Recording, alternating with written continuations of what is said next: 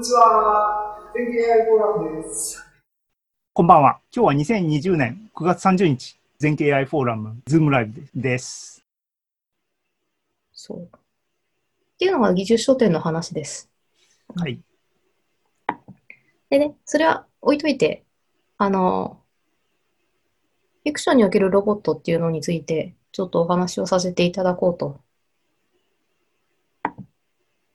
で、ロボットとかアンドロイドとかいろいろありますけど、その語としての初出はいつかっていうのを調べると、アンドロイドが1886年、ロボットが1920年、これはすごい有名ですよね。AI が1950年代。で、どれもすっごい最近、当たり前ですけど、最近だなって思って。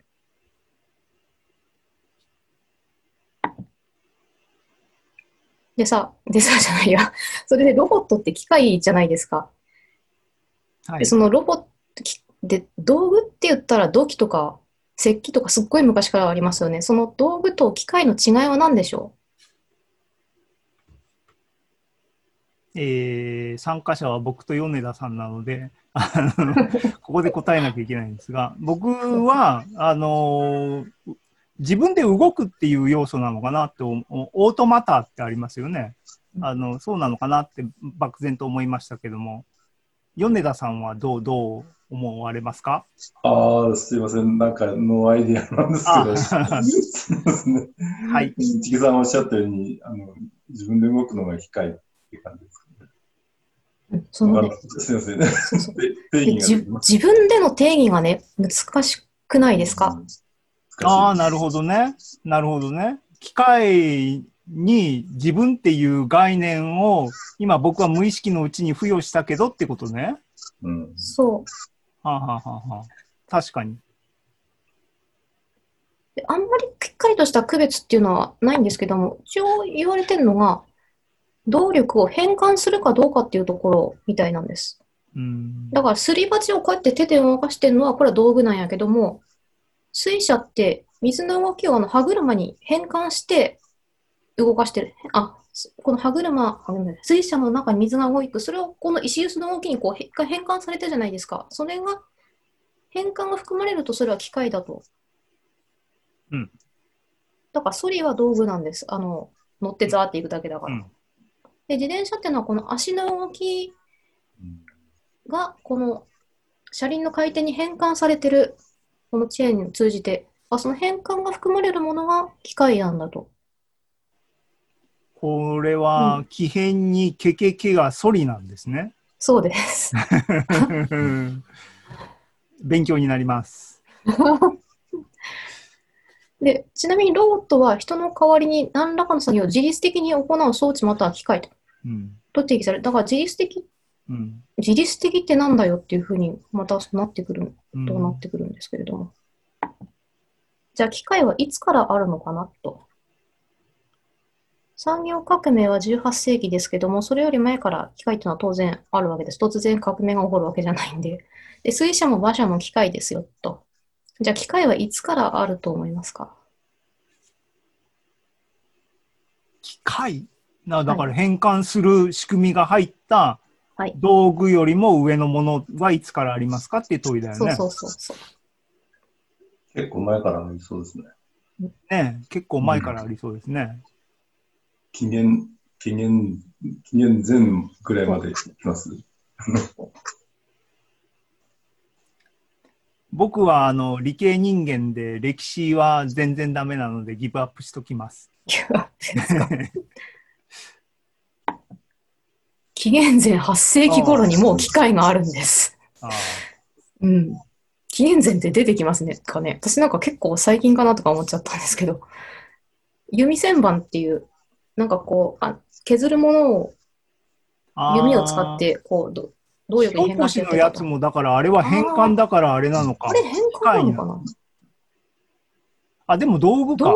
人間が動かしてるから、あれはすり鉢みたいなイメージなの？そうそうですああに日本で縄文時代をやってた頃にもう機械が発明されてたと。ああエジプト。でし紀元前2世紀に水車。で、紀元前1世紀にもう自販機と自動ドアはありましたっていう話なんです。恐ろしいですよね。で、その自販機から何が出たんですかって言ったら、あの、清水が出たらしいです。うん。ありがたい。コインを入れたら清水が出ると。ギリシャね。エジプトとかギリシャとか、やっぱりもう、文明を誇るだけの、やっぱり廃れちゃった、滅びたみたいな感じなんでしょうね。面々の文明が。だから、ね、自動販売機があるギリシャが、今のギリシャって砂漠じゃない？砂漠かな。の残ってるってことは、残ってるってことは、どうなんですか？滅びたっていう言い方もちょっと、あまあね、でも。文化的にはもうあの継続してないよね、きっと。だって、その自動販売機は今ないわけだよね。この、この蒸気を使った自動ドアその、その仕組み自体はないんですけども、うん蒸気を使った何かっていうふうに、この発想自体は何かにつながってるのかなと思まあってるんね。ですよね。うん。風力オルガンっていうのも、まあ、主風琴みたいうん。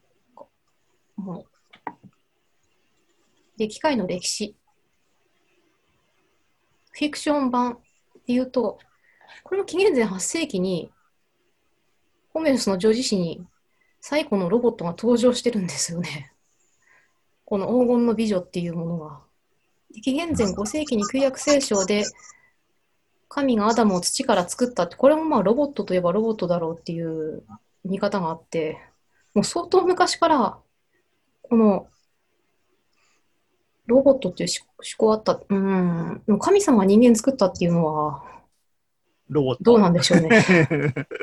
そこまで言うとあもうそういう発想があったんだ。だなと。うん。で日本では12世紀に人造人間の話が残されています。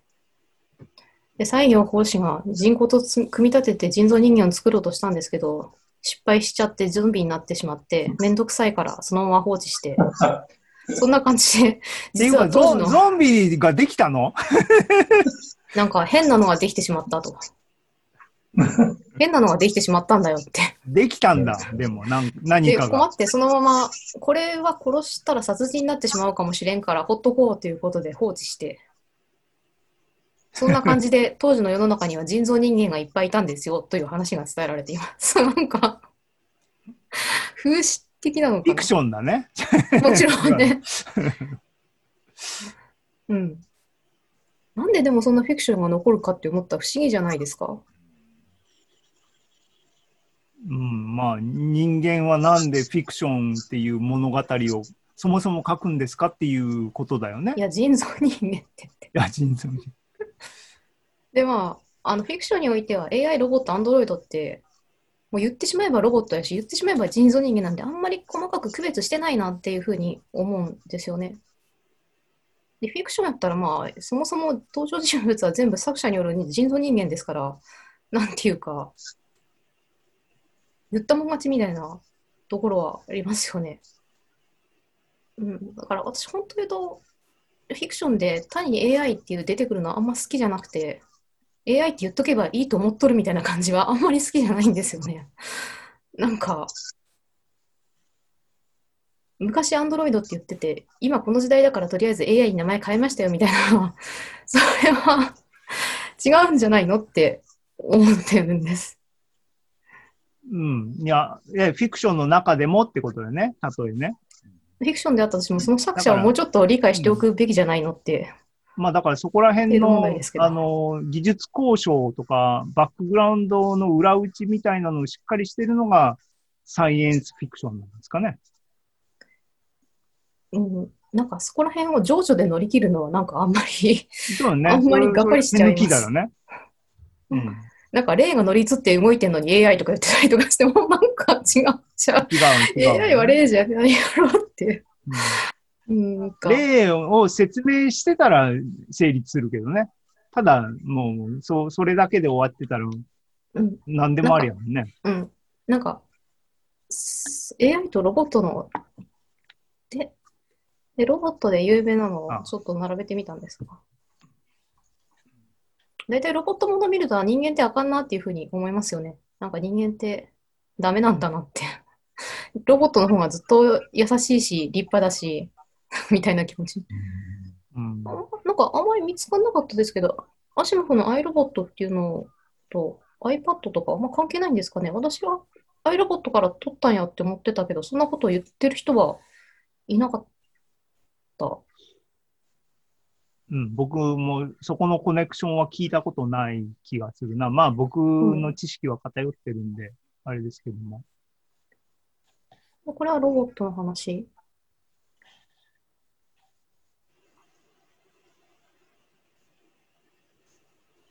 で、この宝石の国っていうのはすごく最近の漫画なんですけども、ロボットの話じゃなくて、宝石が動人間のように動いてるって話なんですけど、不老不死、造形も自分の体もすごく自由に作れるし、飲食も不要で理想社会のはずなんですけど、理想社会なんですけども、実はそうじゃないっていう、なんか、どの社会に行っても悲しみはあるんやなっていうことは感じますね。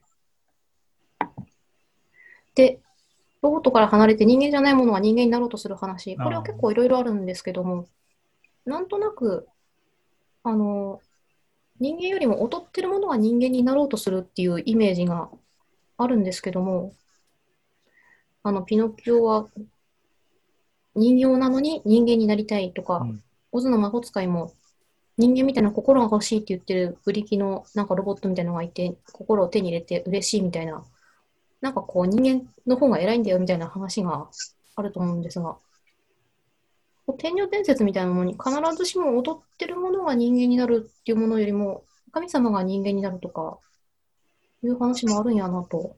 この丸×三角は何なんですか？で人魚姫はなれませんでした。あオズの魔法使いになれました。妖怪人間はなったのかどうなのかよくわからない。最後なりったんじゃないの？人間になれたんじゃなかったっけ？わかんない。途中しか見てないからちょっとわかんないですけど、なりたがっていらっしゃったなと。後ろ姿は人間になったような気がしたけどな。それはちょっとわかんないですね。あの、あれね、はい妖怪人間、ベム、ベラ、ベロ、ベロだっけ？そうです。ねんんそうです。はい。そうで、フィクションにおける人間、人造人間の変遷をちょっと偏見ですけども、最初人間に従うものが出てきたと。さっきのホメルスのやつも、人造の美人の召使いが出てきた。でそれが次人間になろうとするピノキオみたいな感じで。で、次あの、チャペックのやつで人間にとって変わろうと。で、最後、最近出てきてるものは人間をほぼ強化しようとしてるんです、なんか。人間という珍しい種族、あの、私たちの知能に劣る かわいそうな、そんなけなげな人間たちを守ってあげましょうみたいな話が最近よく見かけるんですよね。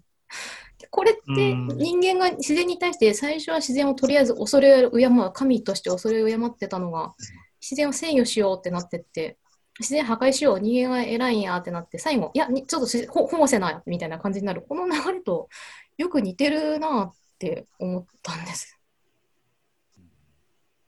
この、これ、ちょっとごめんね。あの、自然と人間が対応してんの？そうそうそうそう。えー、OK? まあ神と言ってもいいですけどあ、なるほどね。あ、OK、OK。はいはいはいはい。最近はって言ってるのは、これは漫画？文学？えっ、と、漫画でも小説でも、なんかそのタイトルを言ってしまうと、オチが分かっちあゃうから。言えないんですけども最近の小説でそういうのを、最近、昔はなかったのかどうか、ちょっとその辺はちょっと存じ上げないんですけども、うん。人間を保護しようみたいなものを結構見る。うんそれって自然保護しなあかんって思ってきた我々のこの心境とちょっと対応するものがあるのかなって思ったりします。うん。その理屈でいくと、我々が機械に滅ぼされためね、滅ぼされないためには、あの、家にいるあある種の虫のように強く、滅ぼされそうになっても強く強くたくましく生きていくか、あの、まあ猫のように美しくなり、保護される、クジャクとかトキとかのように保護されるように頑張る か、もう人間がいなくなると、機械がやばいことになるようにすると。これ以降、そしてもう一つ思ったのが、これ親子関係に似てるなと。最初は従って、次、その親たちの間に混ざろうとして、親にとって変わろうとして、最後は守ろうとするじゃないですか。ということは、AI が人間を滅ぼすとかどうとかじゃなくて、今の人間社会自体に、もう無理が来てる AI が始まろうが始まらなかろうが、だから人間社会自体が、ちょっと、方針変えるっていうことをになるのかな？この物語の展開としては、というふうに思いました？うん。いんで、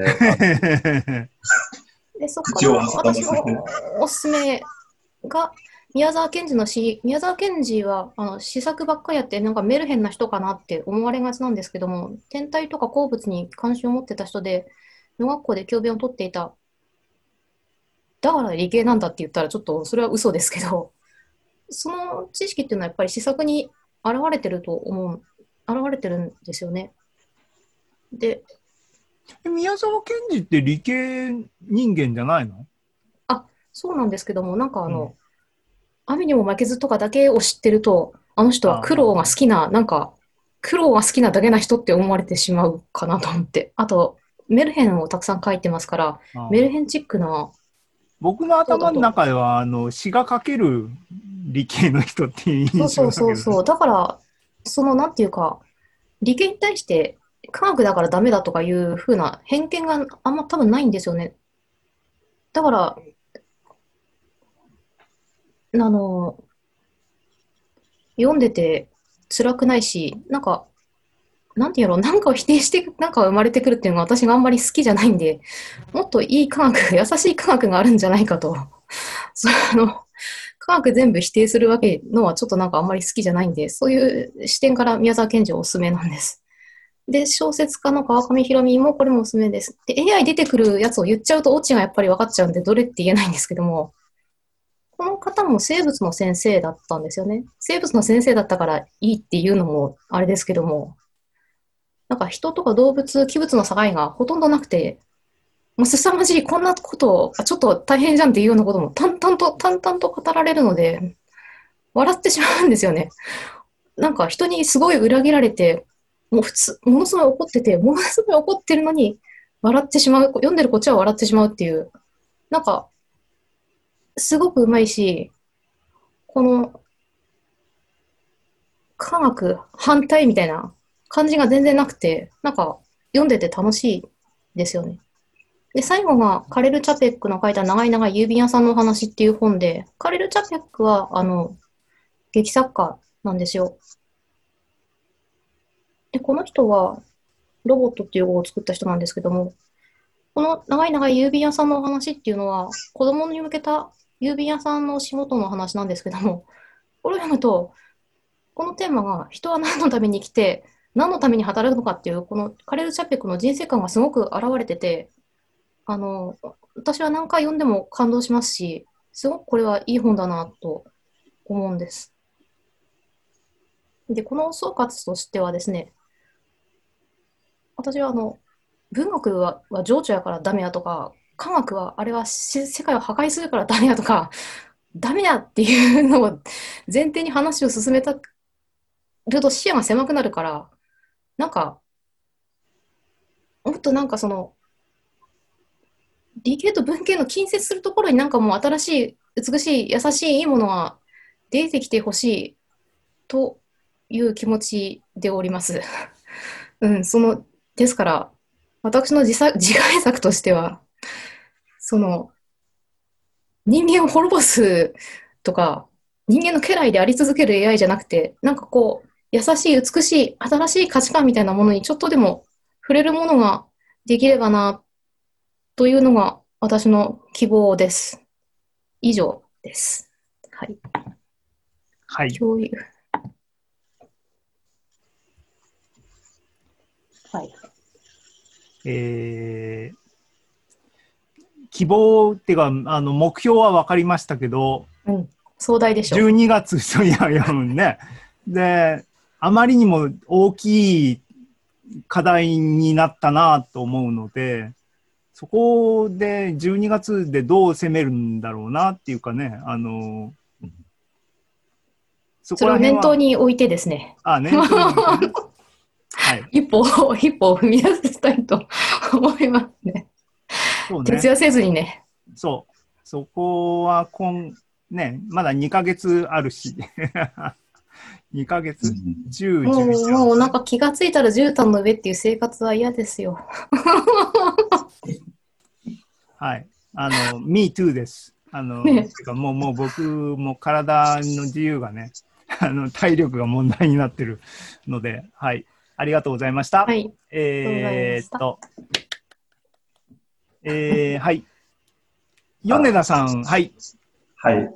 あの、さっき、最後の方のあの、まあ、えっ、と、文学いくつか紹介していただいたんですけど、なんか、あえてその、えっ、と、シンギュラリティっていう言葉があるかと思うんですけども、そういうテーマは、あの、あえて使われてないのかなというふうに思ったんですけど。いえ、ごめんなさい。使いこなせない です。シンシンギュラリティ。あの、要は、AI が、AI というか、機械が自分で、その、より優れた機械を作り出して、まあ、人間を、あの、攻撃っていうか、超えてしまって、はい。最終的には人間を蹂躙するというような怖い話もあったりするんですけど、そうでも、た私ちょっとあんまりわかんないんですけど、水車って人間超えてませんかね？水車は私もうすでに人間を超えてると思うんですよね。だからなんか、その、なんていうんやろう。うん、うん、なんか2045年頃っていうのがだいぶ今は早くなってるようなはい。噂も聞いてるんですけど、私、あの、よく AI の、あの、お話を、うん、あの、させていただいたときにうん、二つの映画を紹介してて、まあ、したかもしれないですけど、一つはウエストワールドっていう、お。ね、だいぶ昔の、うんグリーンナーっていう、あの、俳優が、え、ウエストワールドは、ああれの版案なんですか？今、ドラマになってるやつは。あちょっとそれは、い今のはわかんないですけなんか私、それ、トワールド1900多分70年代グリーンな、となんか顔がパカってっていうのは、なんか、そこだけ記憶にありますね。うんあの、映画の内容を知らずに、当時、まあ私高校生ぐらいだったんですけど、初めて付き合った彼女と見たのがその映画で。でもすごい怖くてですね。あ怖くてですね。ー 映画がだよ。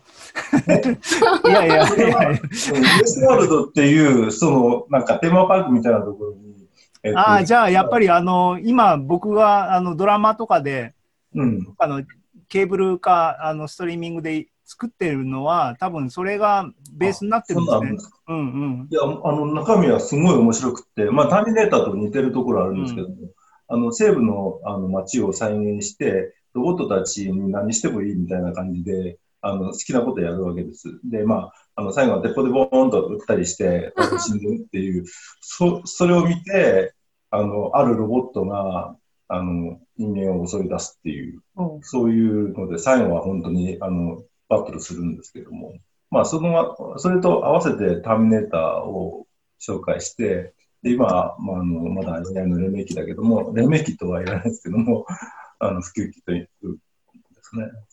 あのいずれなんかそういう時代が来るかもしれないなっていう、ちょっと、ちょっと怖い話をさせていただいたんですうん悲観論でいつもね、あの技術が日本、人間を滅ぼすの文脈でターミネーターって大概引用されますよね。ねえ。あのうん、あ、そうですか。今、ウエストワールドのなんかリメイク版みたいなのをやっているんですか？